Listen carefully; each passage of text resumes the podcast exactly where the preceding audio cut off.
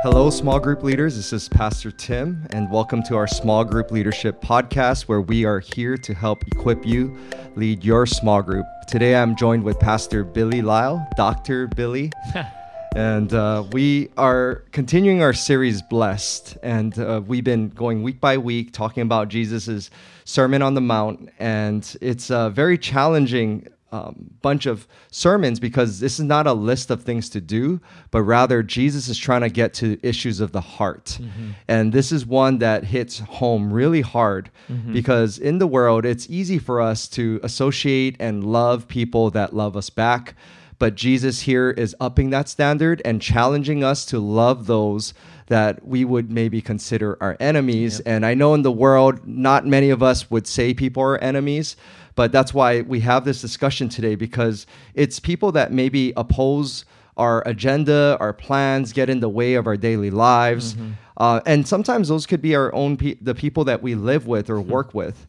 And so, what does Jesus do? He je- demonstrated uh, the ultimate act of love. And, and the, the love used here is not the, the type of love we have feelings for somebody, but it's, it's a agapeo love in the Greek, which is a higher standard of love regardless of feeling. And I think that's important for us to understand because he demonstrated that on the cross when he died for us when we were once his enemies before we received his forgiveness. And so this is a, a picture um, of what he's calling us as Christians to do towards other people.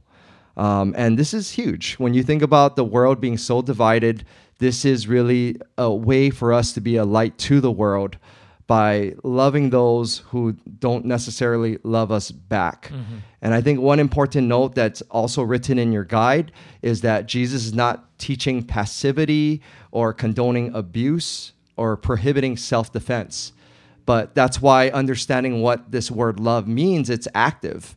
And so, even in the, the main text in Matthew 5, there is an active turning the other cheek. It takes an action, um, giving not just your tunic but your cloak as well and going the extra mile mm-hmm. and so all these things it's it's an action on top of of when we when we are hurt mm-hmm. when someone does something wrong to us it's not just walking away whimpering but it's coming back and loving the person mm-hmm. And so when we look at the main uh, passage for this weekend there's several things i, I want us to realize as small group leaders in verse 44, it talks about praying for those um, that that we would consider uh, maybe are persecuting us, that we consider maybe our enemies. And, and so that's important. That's where it comes from. The source is through prayer because in prayer, God changes our hearts. Mm-hmm. In prayer, God puts us in the right perspective. Mm-hmm. And so this is not a self willed thing that I need to force myself to mm-hmm. love someone, but it's through the power of prayer Mm-hmm. And then some other things that we can see at the very last verse in that passage, verse 48. He says, You therefore must be perfect as your heavenly Father is perfect. Now, many of us, we would try this and easily give up, and we lose track of, of trying to uh, fulfill this teaching. But what Jesus is saying here, this word perfect is teleos is in the Greek. And what teleos means, it's, it's maturity. And so Jesus is not saying that we will be perfect in action and we will never make a mistake in this mm-hmm. area, but it's the what what he's getting at here is in our hearts are we growing in love towards other people mm-hmm. and especially those that are unlovable in our lives are we able to to overcome that and rise above um, evil done to us by demonstrating God's love and demonstrating good when there's wrong done to us. And so Romans 12 in the next passage um, echoes that sentiment. And it also reminds us that it is God, God's job, that is in charge of judging and bringing vengeance and retribution, not ours. Mm-hmm. And so then it closes again with echoing do not overcome. Um, do not be overcome by evil, but overcome evil with good. Yeah. And then in Colossians, it talks about this this action of putting on. So it's a choice. And so these passages, we just wanted to summarize it quickly for you because uh, this is a very uh, difficult topic for some people, especially in the midst of going through difficult times with other individuals in their lives.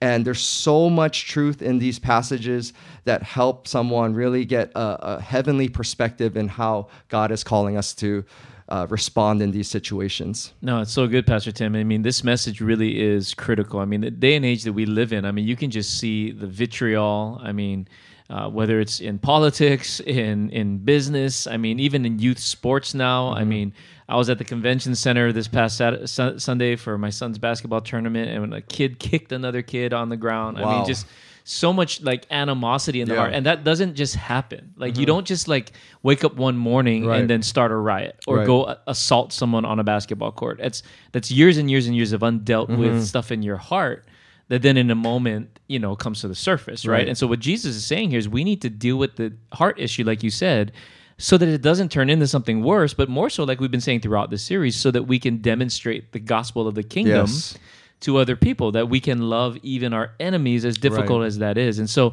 so leaders you know um, you know maybe even before you go to group maybe re-listen to the sermon so you can you know re-internalize this so that we can bring something to our groups mm-hmm. to help them process. Because all of us have difficult people in our lives. I mean if you don't have someone difficult in your life um, i want your life. Because all of us have difficult people in our lives.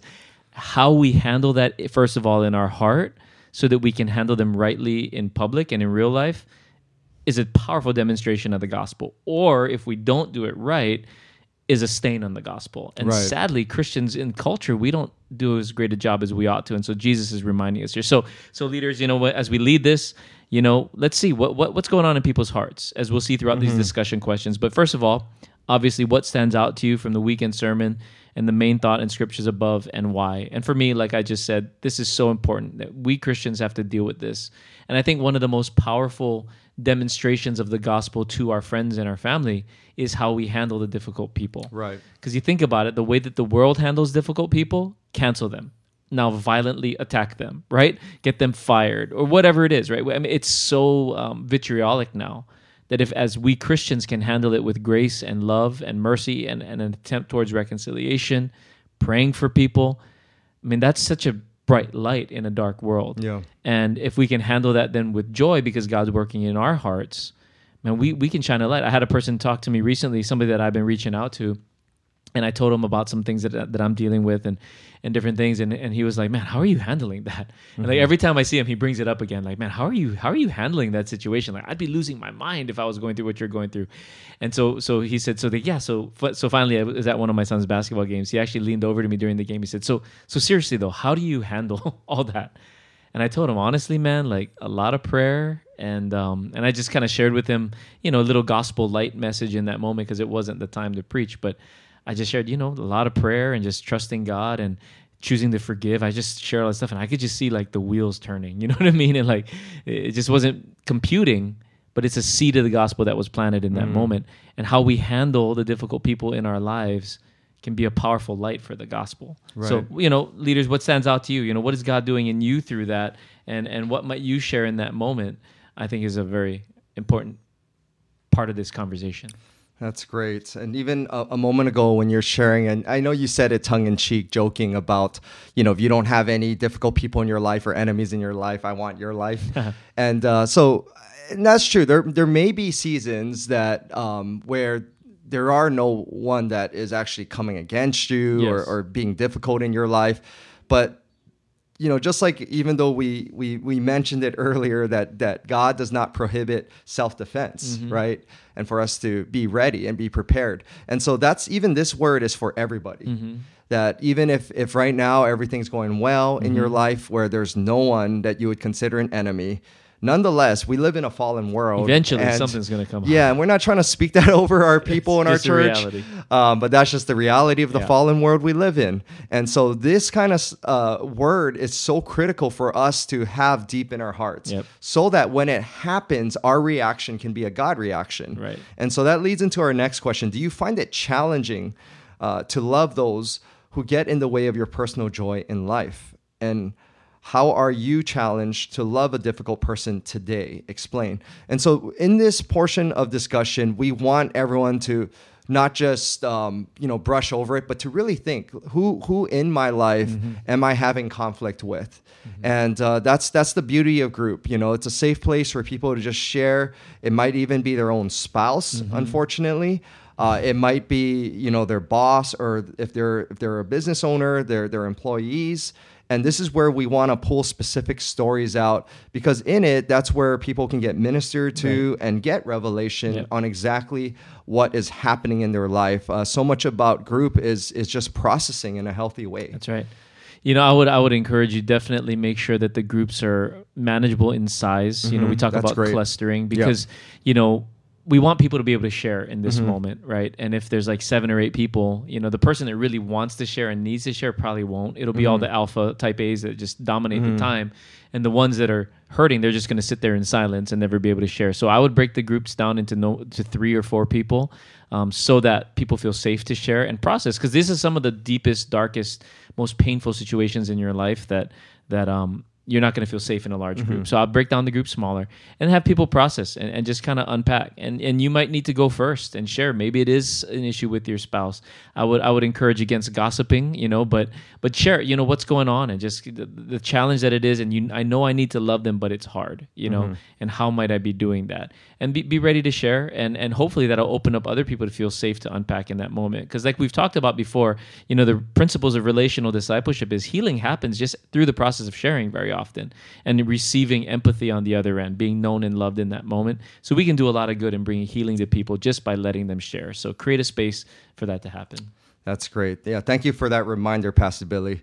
And the final question for the night is what specific action do you sense God is calling you to take from today's discussion?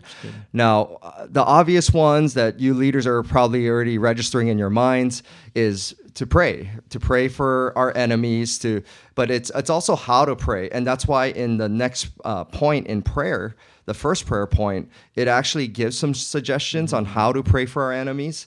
So it's not like pray, oh God, bring you know fire and uh, rocks upon their lives, Right. you know, destroy them, Lord. But there's specific ways that that scriptures teach us how to pray. And but prayer is one; it's a call to action.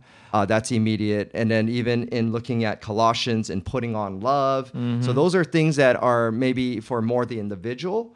But I want leaders, if you can guide the discussion, because in, in Jesus' teaching in Matthew 5, it specifically talks about if someone takes your tunic, give them your cloak. If someone asks you to go a mile, go two miles. So what does that look like in that particular situation for the in, in light of the discussion in the specific stories people are sharing? Yeah, and you know, and it may just be I need to start praying for that person. Mm-hmm. I think that's a very good first step because out of praying for that person, the Lord will begin to Yeah. drop other ideas Right. like, well, maybe I should do this or do that or Right. the other thing. And if you've tried all those things, and this is also a legitimate point as well, that if you've tried reconciliation and you've tried all those things Mm-hmm. and it's not working and the person's still toxic. Sometimes you just got to draw a boundary. That's true. you know, Yep. and so that they may be at that point. I've tried this, you know, guys. I've been praying. I took Mm-hmm. a monopool. You know, I've tried to reconcile, and they're just not reconciling with me. Well, then maybe you got to draw a boundary. There's nothing wrong with that. Mm-hmm. Yeah. But we can't do that until we've started with step one. We got to pray. That's correct. We got to do our best to love on them, and then maybe now there's a boundary that needs to come. So, so I just want to legitimize. If if the first step is prayer, great. Let's do that, and let's get that going in our lives because that will then open up a door for God to speak the next steps that would need to follow. Great. Well, um, I believe this is going to be a real powerful Amen. discussion. And uh, we're praying for you, leaders, praying for God to do a, a powerful work of ministry amongst your groups this week. Anything you want to close with, Pastor Billy? No, we just so thank you, leaders, you know, for all of all that you guys do. I will add one thought. You know, we had such a great Easter a couple of weeks ago, uh, m- several thousand more people than we normally have in all of our congregations, and uh, and we've seen a dip, you know, in the weeks since. And what that just tells me is there's people that heard the gospel that need to be followed up with. And so I just want to encourage us to to remind us first of all as leaders to make sure that we're following up on the people that we've mm-hmm. invited, Yes. and encouraging the people in our groups to follow up as well. And here's a very simple step. Pastor Norman was sharing that this morning in, in, in a meeting I was in with him. But sometimes, you know, we make it uh, such a difficult thing. Like you got to follow up, you got to do the one to one book, you got to do the purple book, and and I don't know about you, I'm like, dang, that's hard. Like I've mm-hmm. done that with a lot of people, and it's it's tough to do. And for the average person, maybe the next step is just take them out to coffee mm-hmm. and ask a simple question: Hey, what did you get out of Easter? You Yeah. know, what did you Right. think about the service? What did you think about the testimony? Do you have any questions? All of us can can ask that question and all of us can answer those questions. And nothing else. It's just that simple, safe follow up Yeah. where you can continue the spiritual conversation because it's not just about bringing them to the service and getting them back into service. It's about us going out and connecting with them over coffee, over lunch, in the break room, wherever it is. And so, leaders, if we can follow up with the people we've invited and encourage the people in our groups to follow up with that simple question Hey, what do you think of Easter? What did you get out of that? That may open up the next conversation and the next conversation after that. But seeds were sown, and now it's our job to follow up on those seeds. Amen. Well, we are in exciting times as a church, and uh, God is moving all over the world. But thank you for bringing God right here um, in the midst of your small groups. We're praying for you. Yes. God bless you. Thank you for your leadership. Amen. Thank you.